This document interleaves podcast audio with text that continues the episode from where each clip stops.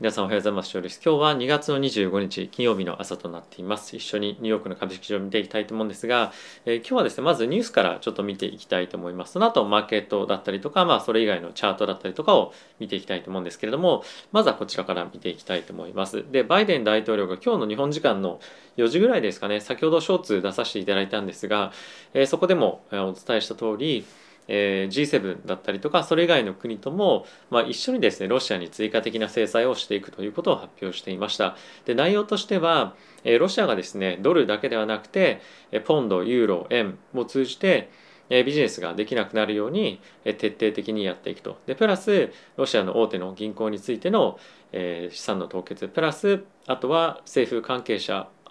プラスそのなんかその非常にそのエリートっていう言葉が使われてるんですが、まあ、非常に富裕層ですね大きく政治だったりとかビジネスに影響を与えられるような人々の資産の凍結というところをやっていくという発表が出ていました。でこれに伴って大きくマーケットはですねあの、まあ、こういった関連の、えー、まあ戦争というか紛争が収まっていくんじゃないかっていうような見通しもあって大きくまあ急騰するような感じで大きく反転をしていったんですけれども、えー、一応ですねここであのまあツイッターなりいろんなりを見ていくと多分なんかまあ底打ちだみたいないろいろあると思うんですがこの後ですね一応そのロシアからもまあ反撃じゃないですけどまあいろいろコメントがあったりとか、まあ、追加的にまあそんなのは関係なくてロシアにロシアがウクライナに対してどんどんどんどん侵攻っていうのを継続してまあいくような状況にもまあなるかと思うんですね。でそれでまたマーケットはボラティティ出てくると思うんですけれども我々はこのここがそこがどうかとかっていうのは、まあ、あんまりそんなにまあ重要じゃなくてあのじゃあ今日そこ落ちたからキャッシュ全部突っ込んだ方がいいよねとかそういうようなその賭けをするよりもやっぱりその状況を見ながらあのこまめにやっぱり資産は投下していく方が僕はいいと思うんですね。あのそこ当てゲームをすると、まあ、ほぼ確実にそこ当てられないっていうのが常だと思うので、まあ、それよりも自分のあのそのリスク許容度とかそういったところをあの、まあ、いろいろ鑑みながら状況を見て小分けに資金を入れていくっていうのが、まあ、通常あのプロの投資家がやっていることなんですね。でそれはなぜかっていうとやっぱりその底打ちはまずそもそも当てられませんと。あとはあのマキシマムのリターンを目指すよりも、まあ、しっかりと確実にリターンを上げていくっていうことが資産運用では、まあ、確実には難しいんですけどもよりそのリスクを減らしてリターンを得るっていうところが非常にやっぱり重要なコンセプトになっていると思うので、まあ、そういうゲームにはまっていくよりもやっぱり自分が確実にあのより高い確率であの利益を上げられるリターンを上げられるようなあの方法で運用をやっていくっていうのが非常に重要かなと思います。なので今の場合であれば、ま、タイミングを見ながらより確実にマーケットが切り上がっていくのを見ながら少しずつ資金を入れていくっていうのが、まあ、一つ重要なポイントになってくるんじゃないかなと思います。でこの後おそらくプーチン大統領が何かしらまた言ったりやったりしてでその後また追加的に、えー、バイデン大統領なり各国の首脳が追加的制裁を行うと思うので、まあ、徐々に切り上がっていくんじゃないかなと思うので、まあ、その辺りを見ながら、え少しずつポートフォリオを移動させたりとかっていうのをやっていくといいんじゃないかなと僕は思ってはおります。はい、で、えー、ここからですねちょっといろいろと見ていきたいんですがまずヒートマップですね。あのテックところを中心に、まあ、大きく上昇しているような感じになってます。これはやっぱりそのある程度一旦そのバリューが買われてグロースが売られるみたいなところのあのショートカバーが大きくドーンと入ってるような感じかと思います。でここからあの反転して大きくマーケットが増していくっていう可能性も、まあ、あるとは思うんですけれども、えー、一旦ですねちょっとやっぱり気をつけたいのは、えっと、今回のロシア・ウクライナ情勢が、まあ、ある程度収まりましたと。で今原因も今日は下がっているんですが、えー、引き続きロシアに対しての制裁だったりとか続くことでえ小麦の価格がドーンと跳ね上がっていますけれども、まあ、それが高止まりしたりとかあとはロシアからの天然ガスっていうところに頼れないことによって、え原油の価格っていうのはある程度高騰し続けると思うんですよね。でそうすると金利があの高止まりしたりとかあとは物価上昇がどんどんどんどんあの、まあ、高止まり上昇率っていうところが高止まりしていったりすると、まあ、引き続きインフレへの影響はあの、まあ、強くあると思うんですね。なので、まあ、今日っていうところは戻してはいるんですけれどもまあ、引き続き我々が長期的に今年いっぱい気にしておかなければいけない、まあ、その金融政策への影響っていうのは、まあ、引き続きインフレが強く残りやすいような環境にもあるのでそこは一つ気をつけておきたいなというところとあとはロシアからですね小麦だったりとかまあとは天然ガス関連の、えー、まあ輸入に頼ってる企業今日結構 CNBC とかではマクドナルドっていう名前が上がっていたりとかしたんですが、まあ、小麦関連ですね。でそういうところについては非常に大きなダメージがあったりとかもするので、まあ、そういった自分が投資してる企業はロシアとの関連性がどれぐらいあるのかっていうのは、まあ、しっかりと見ておいた方がいいかなと思います。まあ、あとはですねかなり資金が偏って入っていた、まあ、原油関連株とかっていうところは資金が抜けやすいような状況にはあるので、まあ、少し気をつけたいなというところはあるかなと思っております。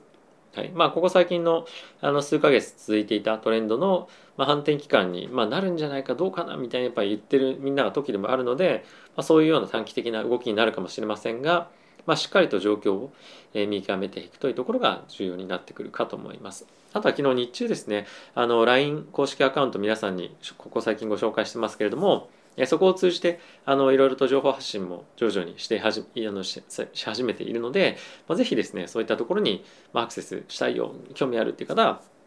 概要欄の方やコメント欄の方に、えー、リンクがありますので登録していただけるとありがたいです。よろしくお願いいたします。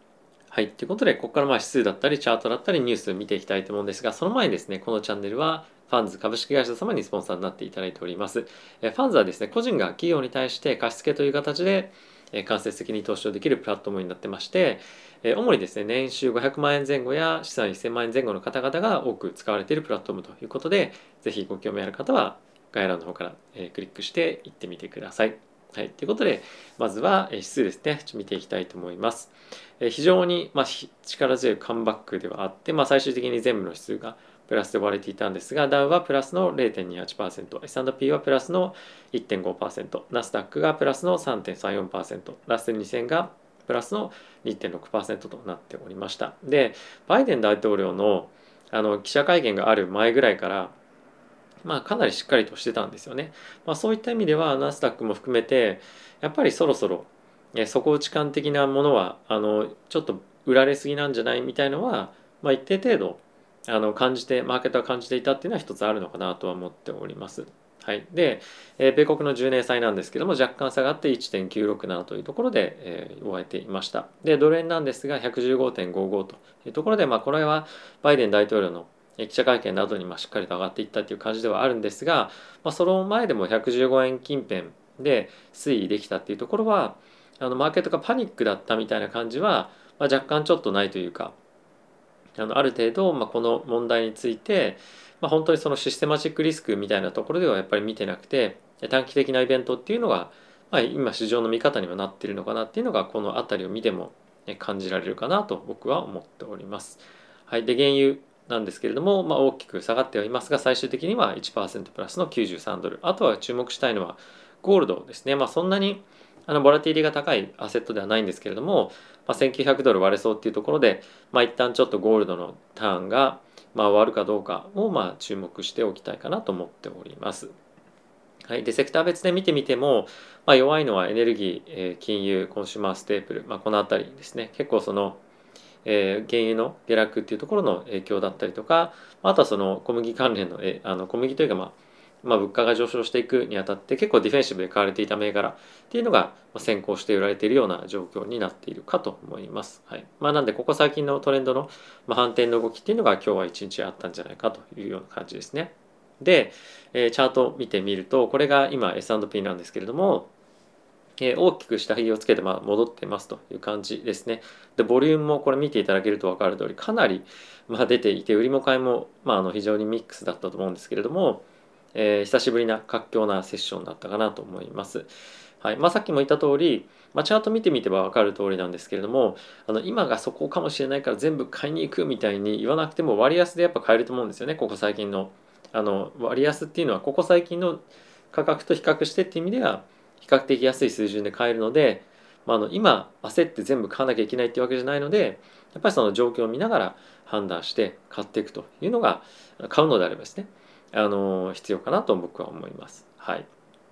で、えーとまあ、ここ最近やっぱりですね数日間買われていたあの、まあ、債券なんですけれどももう一旦ちょっとやっぱり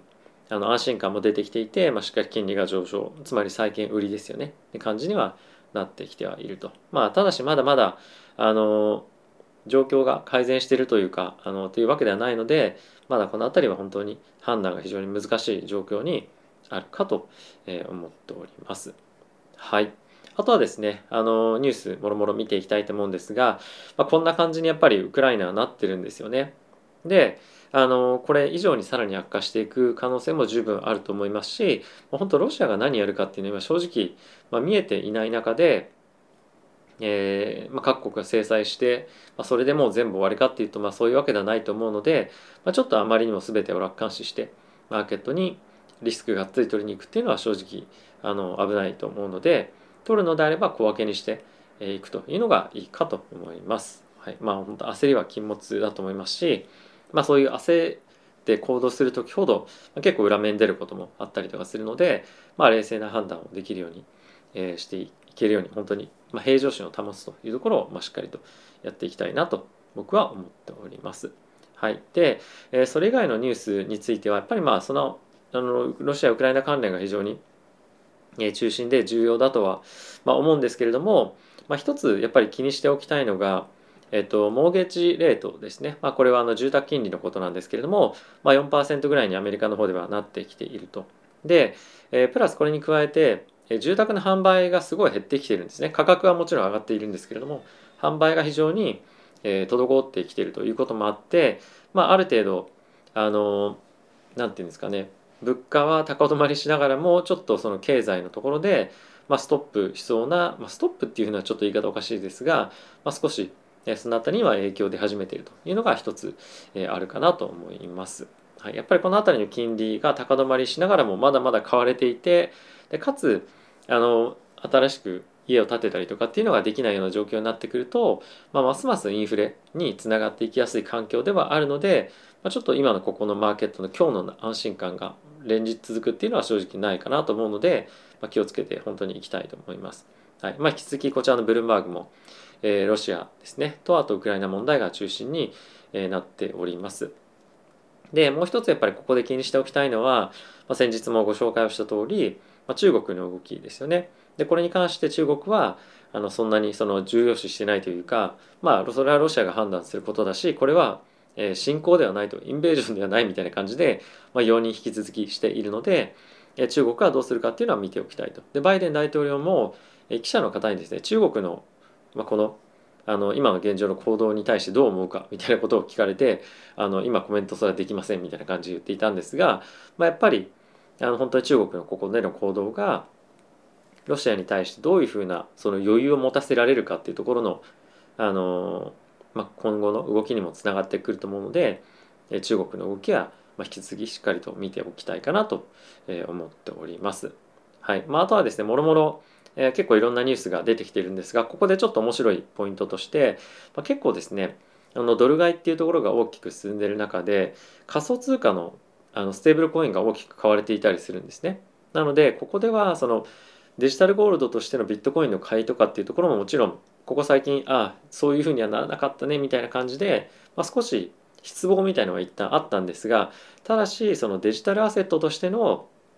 ドルというかステーブルコインの位置っていうのは、まあ、結構今回の中で非常にあの注目を集めた動きだったんじゃないかなと思うんですね。特にウクライナ国内の人たちがステーブルコインをもう本当にいっぱい買っていて一時期、まあ、1ドル買うのに1.1ドル分払わないと買えないぐらいプレミアムがついていたりもしたので、まあ、結構その資金の流れる逃げる行き先としてステーブルコインっていうのは今回本当に使われたっていうのがあるので、まあ、やっぱりクリプトのえー、まあ、注目度っていうのは特にこういう状況では高まりやすいなっていうのは改めて感じたような状況ではありました。なのでやっぱりその仮想通貨は結構そのイメージあんまりよく持ってない人もいるかもしれませんが本当にあの新しいアセットクラスとしての地位を築き始めていると思いますし、まあ、実際に今日の動きを見てみても分かりますけれどもやっぱりその仮想通貨の方が株式マーケットよりも、先行して動くっていうところがかなり多いので、まあ、しっかりとその辺の情報を取るのは株式投資をしていく上で、仮想通貨に投資しなくても非常に重要かなと思います。まあ、そのあたりの情報も LINE 公式の方だったりとか、ま仮想通貨チャンネルの方でも配信毎日してますので、ぜひフォローしていただけると嬉しいかなと思います。で、これ以外のニュース今日見ていきたいのは、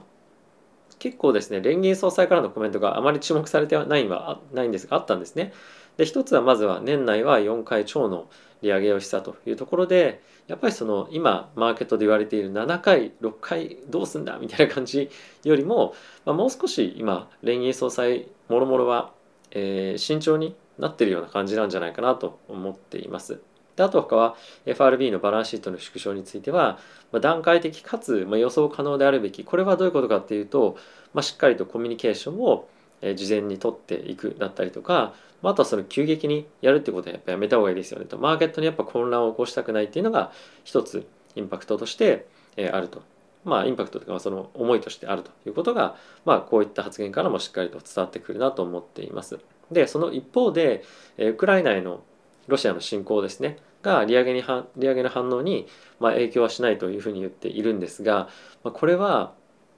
あの直接的には影響しないんですけれどもやっぱりその物価上昇に大きく影響はしてくるので、まあ、間接的なインパクトっていうのは、まあ、事実上はあるんじゃないかと思っております。はい、でこういった発言もろもろニュース受けて3月の利上げのタイミングでは何ベースポイント利上げするかっていうのを、まあ、今のマーケットの織り込み具合なんですけれども、まあ、どんどんどんどんあの50ベース利上げというところから25ベース利上げの方に大きくシフトしているような現状となっております。まあ、これはあのコンセンサスが非常に大きく動いているんですけれどもじゃあこれが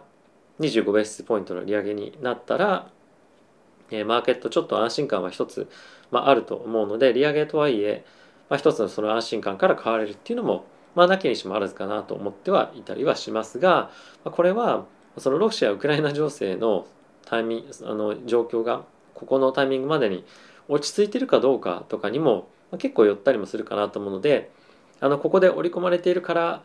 えー、まあマーケット何も反応ないっていうのは、まあ、ちょっとあのないとは思うので、まあ、マーケットで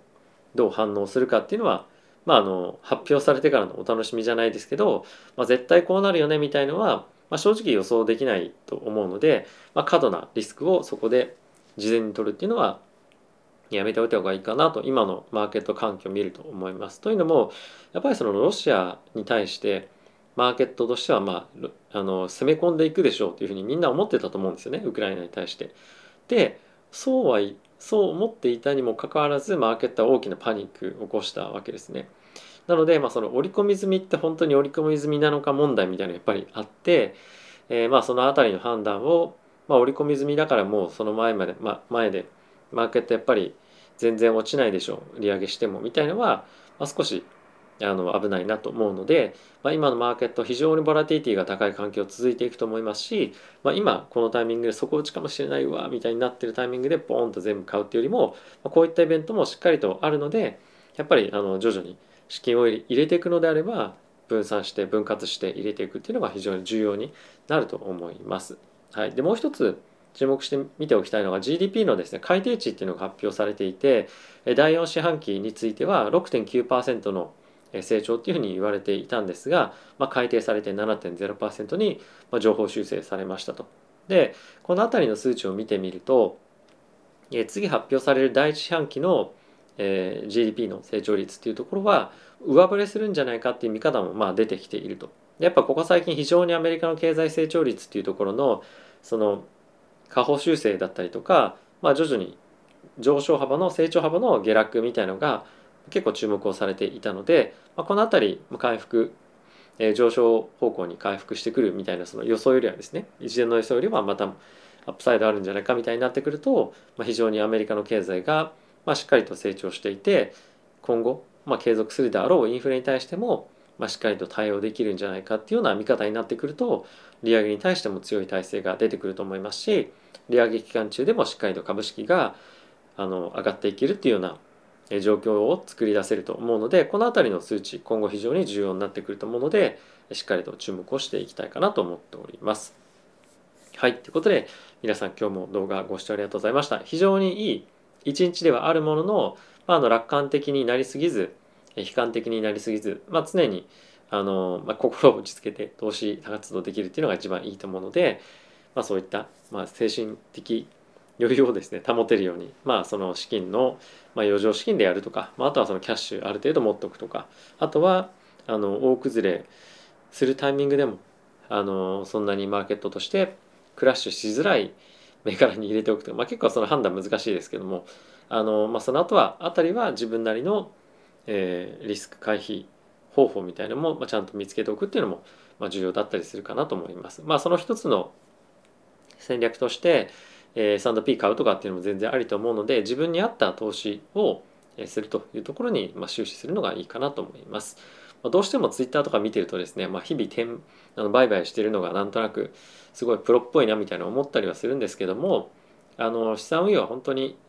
10年も20年もやることなので、まあ、そういったところに対して時間を費やしていくよりも長期的に安心してというかある程度余裕を持って投資自分ができる方法で続けていくというのが非常に重要かと思います。はい、あと最後にもう一回言わせてください。LINE 公式アカウント、もしよろしければ登録していただけると嬉しいです。ではまた次回の動画でお会いしましょう。さよなら。